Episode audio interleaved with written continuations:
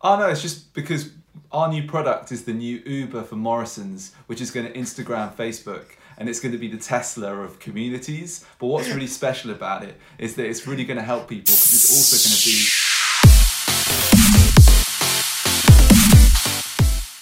It's episode 27 of the Spen and Nick show.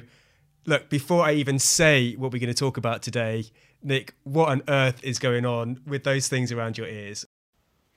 Well, I used to play the drums and I used to use these Vic Firth uh, headphones, and um, I found them. I pulled them out, and I thought, well, why why not why not use them on the Spen and Nick show? You know, why not do something a little bit different um, and have a little bit of fun? Do you want me to give you 10 reasons why not? Look, if they're working for you, I'm loving them. They're making me smile. They're making me smile. I hope they're making you smile. I hope they're making all the listeners smile. So um, I think this is a good place for us to start.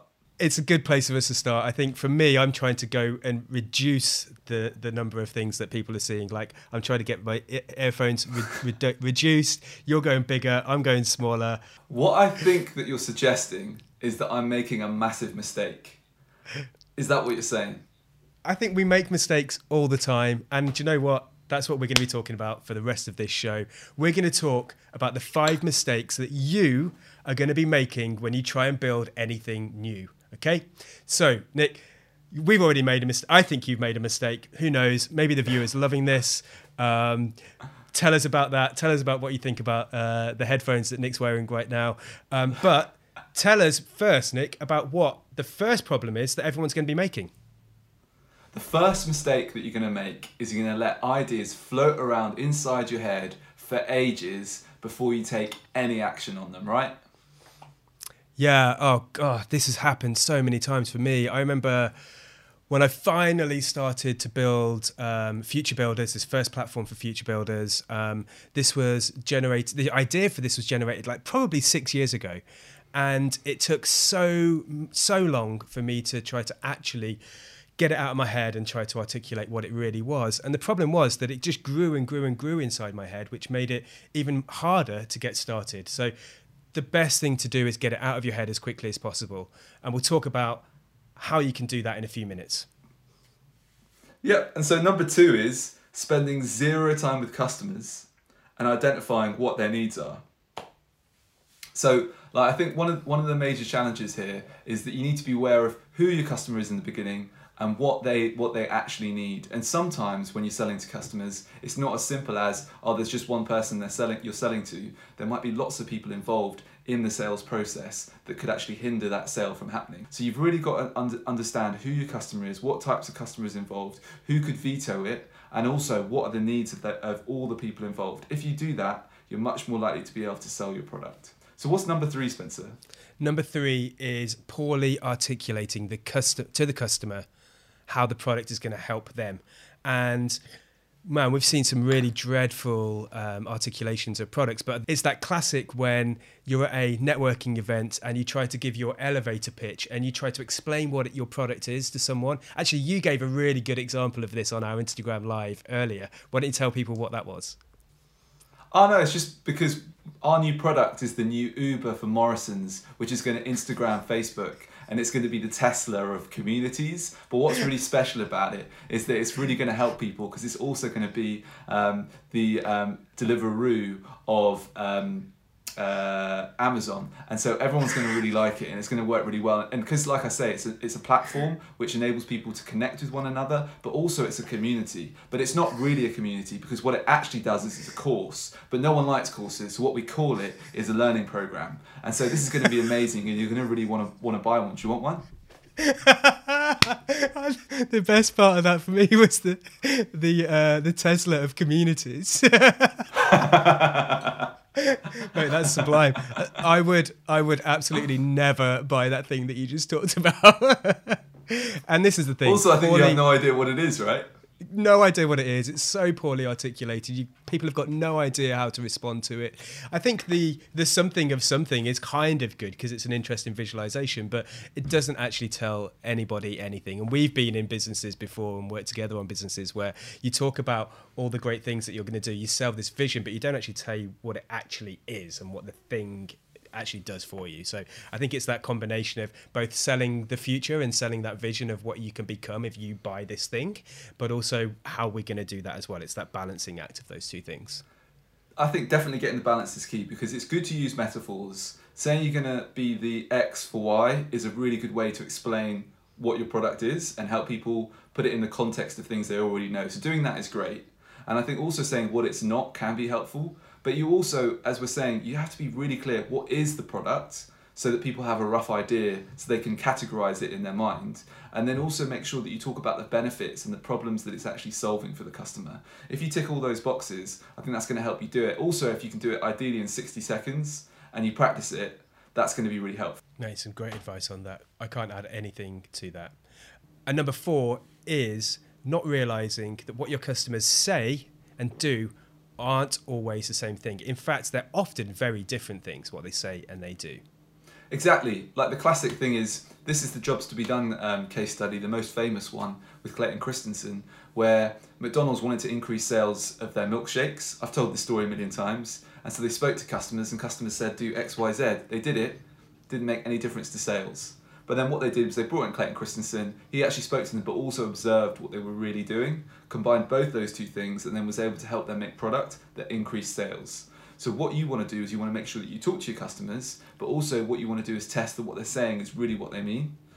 So there's a book called The Mum Test, and the main principle of the book says that if you share your idea with your mum, of course your mum's going to say it's brilliant, it's fantastic, you should do it, and yeah, she'd buy it. But in reality, if you go out and take that idea to the rest of the world, they're not going to like it, they're not going to buy it. Um, and so, what you want to do is you want to make sure that you um, actually get real feedback from customers and and understand what they're really going to do. Will they really buy it? That's that's something that that's a mistake that everybody makes. Spen, have you got anything to add to that one? No, I did it exactly like that about a year ago. Um, we quickly built a product fairly quickly um, in about a month um, launched it to around about 30 kind of friends, friends and family, people that we knew pretty pretty closely. Um, everyone said, "Yeah, we definitely want this. I'm going to totally invest time in in learning this stuff that you're going to give it to us."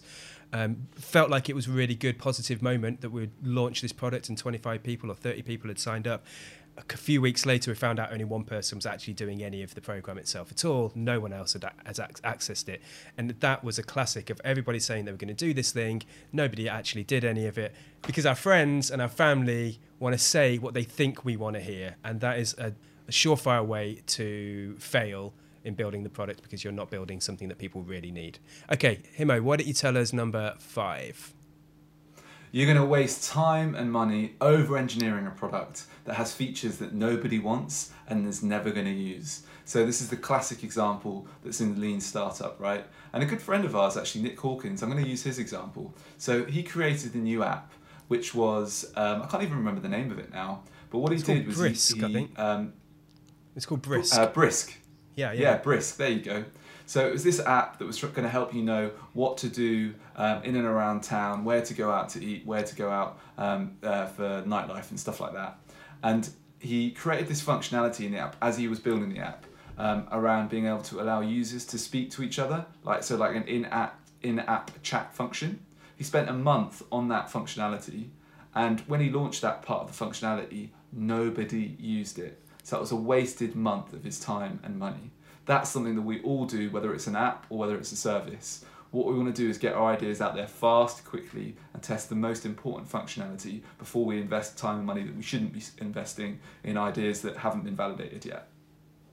Yeah, I totally agree. I think another thing here is you don't have to jump into code straight away. If you're a coder, of course, that makes sense because you think in code and you can visualize things in code. But if you're not, there's no point in getting development teams and spending a lot of money on building stuff with code when you can build a very scrappy, quick prototype as quickly as possible. Even doing something in um, in a no coding platform as well, no code platform where you can drag and drop a lot of different features and functionality. Those things are doing amazingly well at the moment, and there's going to be some incredible.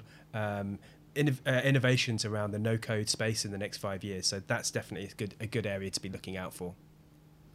We've jumped into some of the solutions already, but why don't we recap on what those top five things that everybody, you included, are going to be those mistakes that people are going to be making, uh, and then given the five ways that you can combat this and uh, solutions that help you make sure you're making progress.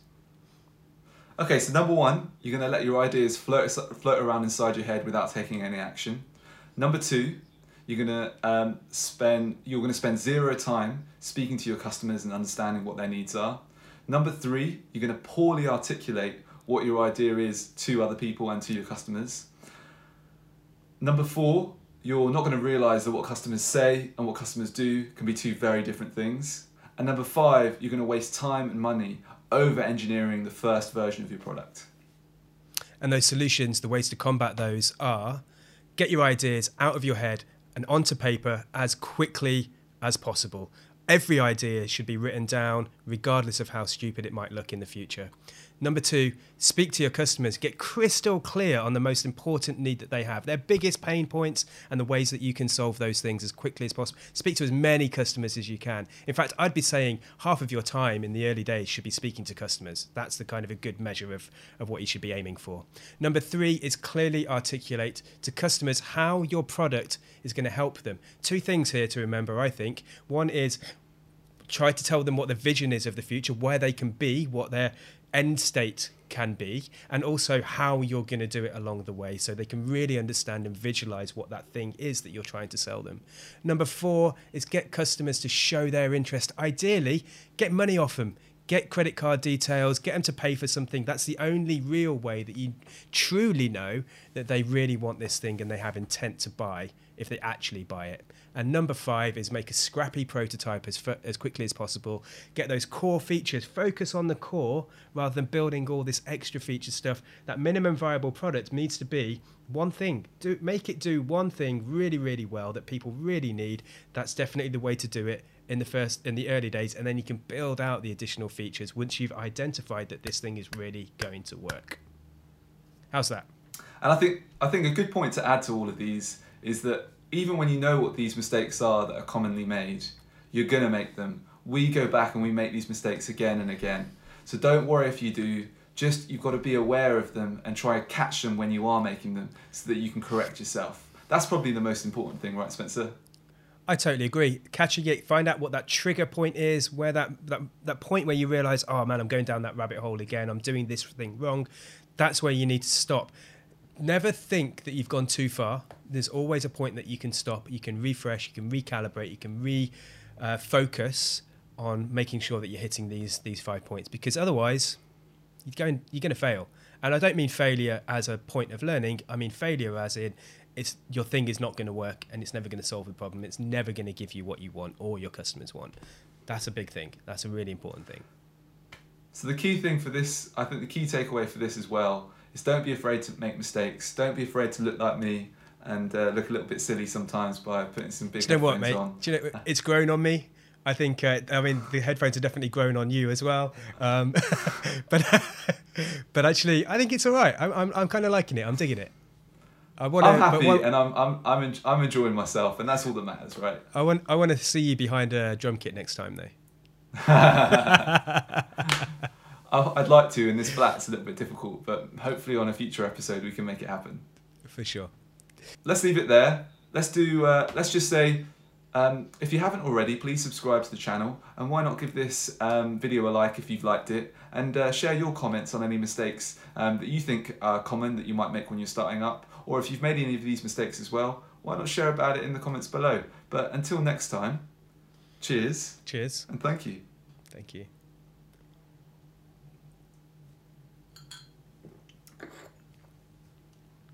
Stay safe and keep building.